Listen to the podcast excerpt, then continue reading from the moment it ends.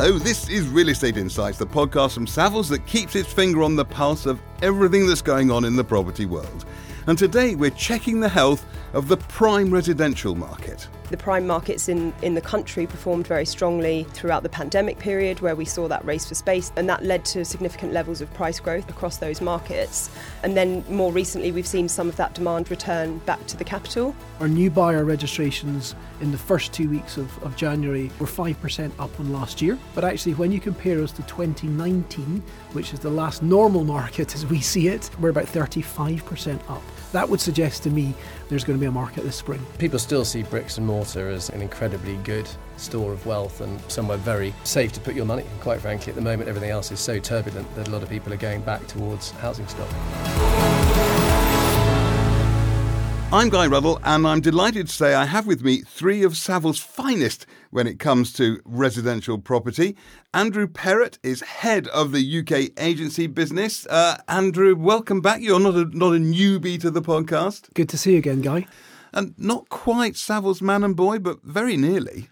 Um, 23 years, I would suggest I've been here pretty much man, man and boy, and uh, still here to tell the tale. And how much of your time is spent on the prime residential market? Is a lot of it prime? I, I think we are a prime residential business, that's fair to say. Um, I'm pleased to say um, nobody sells more property in the United Kingdom above half a million pounds than Savills.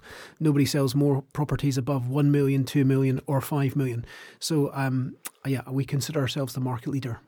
And Frances McDonald is a director in the residential research team. It's fair to say, Frances, you've been you've been focusing on prime for what, like nine or ten years now. Absolutely, yeah. So I, I cover the whole residential market, but I have a particular focus on on the top end, the prime markets. And what is it about it? It's more than just Excel, I can promise you that. But um, no, it's great. Um, it's being able to kind of look at and analyse, you know, such wonderful and beautiful properties across the UK. That must be really fantastic. So you, when you get the, the Savills thing on Twitter, I'm always looking at properties I'm never ever going to buy, and it must be it must be quite fun actually to be sort of spend your whole time in that world. Yeah, absolutely. And Alex Christian is new to the podcast. He's a director in the Savills Private Office. Uh, Alex, welcome to Real Estate Insights. Well, what's the Savills Private Office and what do you do? Thank you, Guy. Um, the Savills Private Office really is trying to make uh, the world a slightly smaller place for our ultra high net worth clients and their advisors. It's basically trying to give a sort of boutique attitude to a multinational firm when it comes to dealing with the, the, the you know the, the, global rich, um, and we're just basically trying to help them navigate the vast sort of myriad of services that that Savills provide. You, whenever you go to a dinner party, people must always ask you what your clients are like. You know. They do, and you know the very frustrating thing is that the majority of cases we can't really say a thing. So you can give a few anecdotes, but you can't really obviously give much more quite, in way of detail. Quite right too. Right, let's get going on this. Um, it's been a while since we've talked about this, so Frances, perhaps we should start with a sort of a definition of what we mean by prime and also super prime. Mm-hmm. So, the prime markets are kind of the most aspirational properties um, across the UK. We generally refer to it as being the top 5 to 10% of each local market by value, but that can vary depending on location. Um, so, across sort of London, it might be anything above 750,000. Um, across the U- wider UK markets, it might be slightly lower than that. But I think important to remember that it's not just based on the value, it's also to do with kind of the aesthetics and the desirability of those properties as well.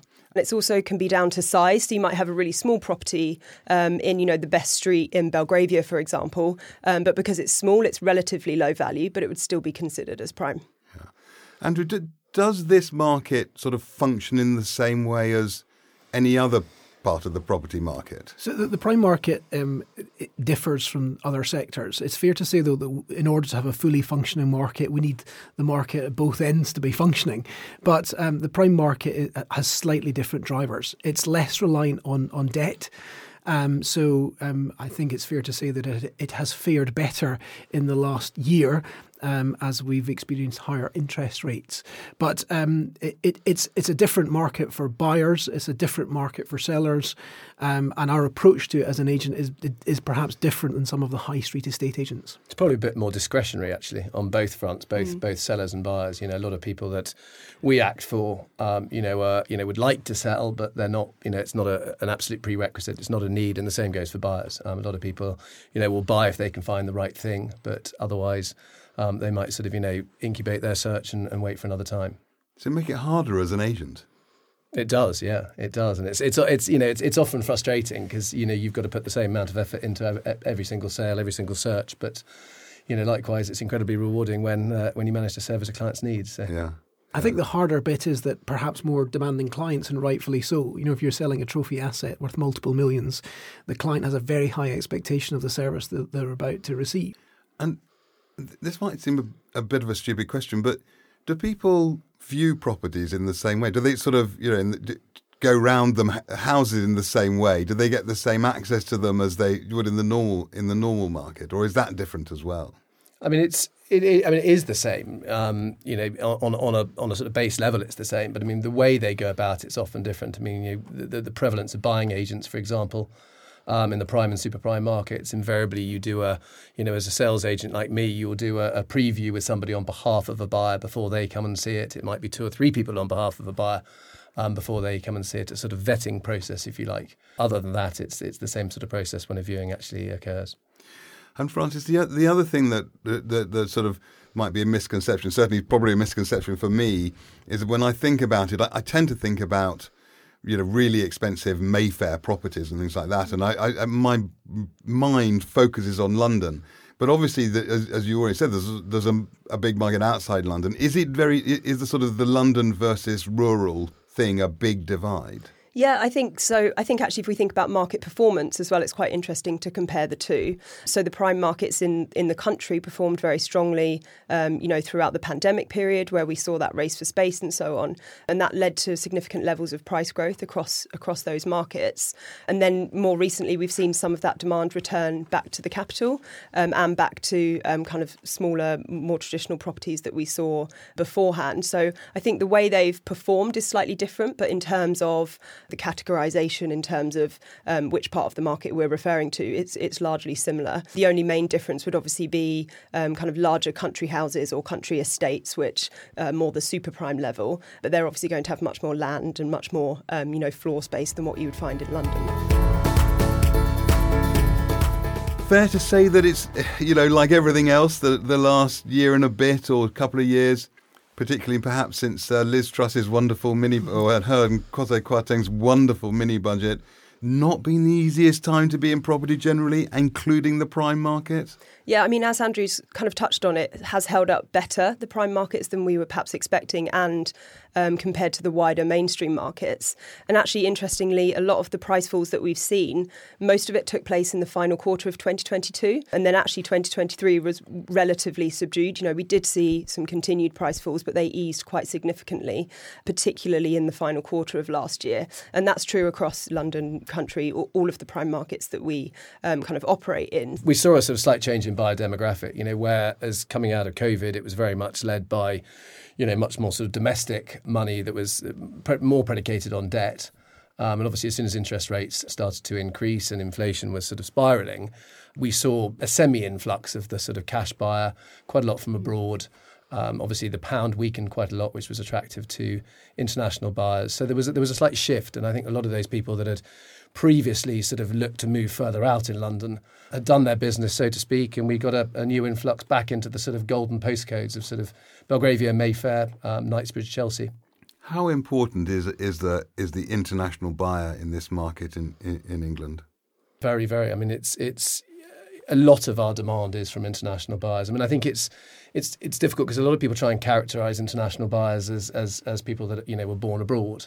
Um, you know, a vast amount of the people we deal with are we would count as domestic, but are you know originally foreign. They've made London their home. Um, I mean, quite an interesting statistic that we look at was that last year um, in the sales that happened in central London, over five million pound plus that were recorded by Savills. Three quarters of the, the, the sales were done to what we would categorise as actually domestic buyers. Um, you know, a lot of them are probably you know born abroad. Um, but the majority of these, over 50%, are, are, people also that will set up their home in London, that will bring up a family, will run a business. So it's it's it is international, but you know it's it's quite often I suppose, exaggerated in terms of you know how how prevalent these guys are in the market. Let's look forwards. Let's see whether the the view from through the windshield is the same or, or better than the view through the rear view mirror at the moment. Andrew, uh, for you, I mean, we're only a little bit into to January, Christmas, but Christmas is behind us. So what sort of sense are you getting out in the market right now? So I, I think that we are past peak pain, which is a phrase we've read a lot about in the press of, of late, where the market has had a challenging 12 months, but it is getting better. I mean, it's very early on in 2024, but all the signs are that we're going to have a reasonable market. So, one of the, the main metrics for us uh, are the number of new buyers registering with us. So, our new buyer registrations in the first two weeks of, of January were 5% up on last year that's a positive. But actually, when you compare us to 2019, which is the last normal market as we see it, um, we're about 35% up in terms of new buyer registrations. That would suggest to me there's going to be a market this spring. Why? So, so why now? Why, why so many people wanting to be in the you know, looking for property now? So, fun enough, we, we have a, a buyer sentiment survey which Frances's um, research team run, and one of the stats that that um, jumps out at me is that fifty seven percent of the people that responded to that said that they were more likely to move in twenty twenty four because they just wanted to get on with life. It wasn't necessarily a financial decision; they just wanted to get on with their decision making, and it looks like uh, interest rates are on their way down. Lenders have certainly built that in already with the current fixed rate money that you can you can buy today. Um, and it feels like people know what they're in for. So whilst interest rates are higher than they were a number of years ago, people I think they've built that into their plans and they want to get on with their buying decisions. Yeah, the same survey actually told us that commitment to move from those people that were responding um, is at the strongest level that it's been for well over a year. And we've been conducting those surveys since the beginning of the pandemic just to get a feel. And it's definitely, you know, bringing forward some positive confidence from from those looking to move. It's not just not just actually buyers either. It's it's would be sellers. You know, you need confidence on both sides of the market to actually create a market. And now we've got a lot of people that were previously considering selling that were sitting on the fence that were worried about you know how long would, their property would be on the market. And now these guys have got renewed confidence as well. And the, the start of this year, we've seen a complete sea change in terms of uh, sentiment and confidence. Because if you were playing devil's advocate, you, you could argue that that confidence is is is a strange thing to have. And uh, right now, you know, we've probably got an election coming up at some point this year, if not this year, the very beginning of next year. We we don't quite know what's happening. Uh, with the, the government, you know, uh, inflation is on the way down, but there's no certainty that it's going to keep going down. It, it, I'm not, I'm not hundred percent sure where the confidence is coming from. Can I just pick up on the general election piece? Because I think as we get closer to the general election, it, it must have an effect. History tells us it always has an effect on the activity. However, it looks like if we have a change of government, we're going to go from a centre right party to a centre left party. So I, I, I, think buyers in the prime sector are well read on it. I think they, they, they will take a view on that. I actually think importantly as well, the, the buyers in the prime market are kind of well uh, equipped to kind of move first, if that makes sense. So where they're less reliant on debt, and we're seeing those rates come down, you know, lenders are bringing down the lower loan to value rates sooner because they're less risky. So those prime buyers are able, even those that, that are using debt, are able to kind of move in um, more quickly as sentiment does improve. So you know, it's again another positive sign for the top end. And people still see bricks and mortar as a you know an incredibly good store of wealth and, and, and you know somewhere somewhere very um, safe to put your money. And quite frankly, at the moment, everything else is so turbulent that a lot of people are going back towards um, housing stock. I want to talk a little bit about what, what sellers need to do to to guarantee success, I suppose. But before we do that, just just quickly. The, the super prime market, the really, really, you know, the country estates and the really massive houses in Belgravia and things like that does price and the economy and everything have, have any impact on them at all? Or it, are these the people that are buying these so wealthy that really it's just whether they feel like buying or not? I mean, it does have an effect because obviously sentiment, you know, affects them as well. Um, what's going on on a geopolitical scale or a macroeconomic scale does affect them. But you know, just as Andrew was saying, you know, as soon as interest rates seemingly plateau, the domestic market obviously comes out to play. The same goes obviously for the international market. Despite the fact very often they're buying in cash, they want to ensure that they're not going to be making a bad decision or overpaying or buying in a vacuum with no one else going for what they're going for. Um, and yeah, no, I mean it, it, does it does obviously you know there is less competition from those times, um, but quite frankly, that market you know it is a market unto itself, but it still is predicated on, on confidence. It depends on how they hold their wealth as well. So, you know, and um, Alex talked a bit about the sort of currency advantage. So, people that are holding their wealth in US dollars, actually, um, London looks like good value at the moment because of that currency advantage that they're getting.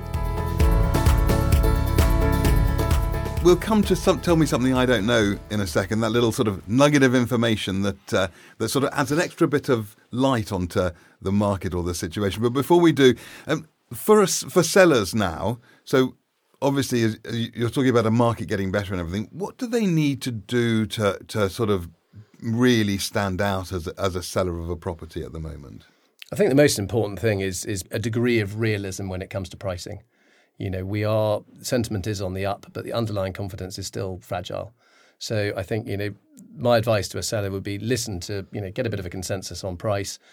Um, and on strategy, but really listen to what the agents that you have an affinity with and trust have to say because the most important thing is, is is getting that price right in the first instance, not running the risk of being stale on the market. And then I suppose you know as a as a sort of follow on from that, being pragmatic when you get offers, you know, looking at everything at face value um, and sort of considering everything on its merits. I think my advice to a vendor would be to go to the market early. I think, um, yes, we have a seasonal market, but going back to our discussion earlier on the general election, the closer we get to the general election, we might see a little bit of impact on, on demand levels. There's a general consensus also that stock levels will rise over the course of this year. And I think, whilst there's still a shortage of stock across the market, uh, you've got a better chance of, of, of getting competitive interest and potentially a better price. You're nodding, Frances. Yeah, I would agree with Andrew. I think it's about timing. I think, you know, we've seen that confidence return. Um, you know, there could be a, a, slowdown in that when we approach the general election, depending on um, what the outcome looks like. Um, so, yeah, I think timing is, is very important for sellers and going early. Right, good. Well, let's finish then with Tell Me Something I Don't Know. Uh, as I say, a little nugget of information that uh, could come from anywhere, really. Frances, let's start with you. Tell us something we don't know. So, we've run some analysis looking at the number of £1 million um, plus homes across Great Britain. So, in 2023, there were 670,000. And although that's down slightly compared to 2022, um, numbers are still up considerably compared to before the pandemic. I'm tempted, Alex, to ask you to tell us something about one of your clients, but you're far too discreet for that. So tell us something else that we don't know. I think something that, that is very relevant to my market is the fact that the supply of new build stock, in particular new build apartments, is, is really dwindling due to planning restrictions that have now been brought in by not only Royal Borough of Kensington, Chelsea, and Westminster, but more recently by Camden, on the whole limiting uh, new build property to circa 200 square metres, 2,000 square feet thereabouts. There are currently only a handful of these new build um, schemes that offer properties bigger than that size in development very shortly, you know, that, that figure is going to be it'd be nil. So the message, I suppose, to, to buyers, uh, if you're looking for a larger family house or apartment that is new build in central centre of London, is you know act now. Yeah. Last word to you, Andrew. Thank you. Um, I'm going to share a stat with you, which um, our digital marketing team shared with me earlier today, which I thought was a bit of fun to finish on. Um, we, as you can imagine, are constantly looking at our web traffic. We are interested in where um, where people are sitting and they're looking at our properties. And just to demonstrate what a truly international market we have and what an international appeal we have, in 2022 there was only one country in the world which Google Analytics said didn't didn't visit our website, and that was a, country called Tuvalu, which uh, is a small group of islands in the South Pacific. and I was told this morning that actually there's not a country in the world, including Tuvalu, that didn't visit our website last year. Um, so I thought that might be a fun note to finish on. That's fantastic. You've found a client or potential client in Tuvalu. That's brilliant. Well, listen, thank you all so much for that, Frances, Andrew. Lovely to see you again. Alex, lovely to meet you for the first time. I hope you'll come back and uh, visit us on Real Estate Insights again. Uh, as I say, that's it for this episode. Uh, if you want to find out more, there's always plenty of uh, fascinating research on the Savills website, savills.co.uk forward slash research for that. That's it for this episode. Thank you for listening. See you next time.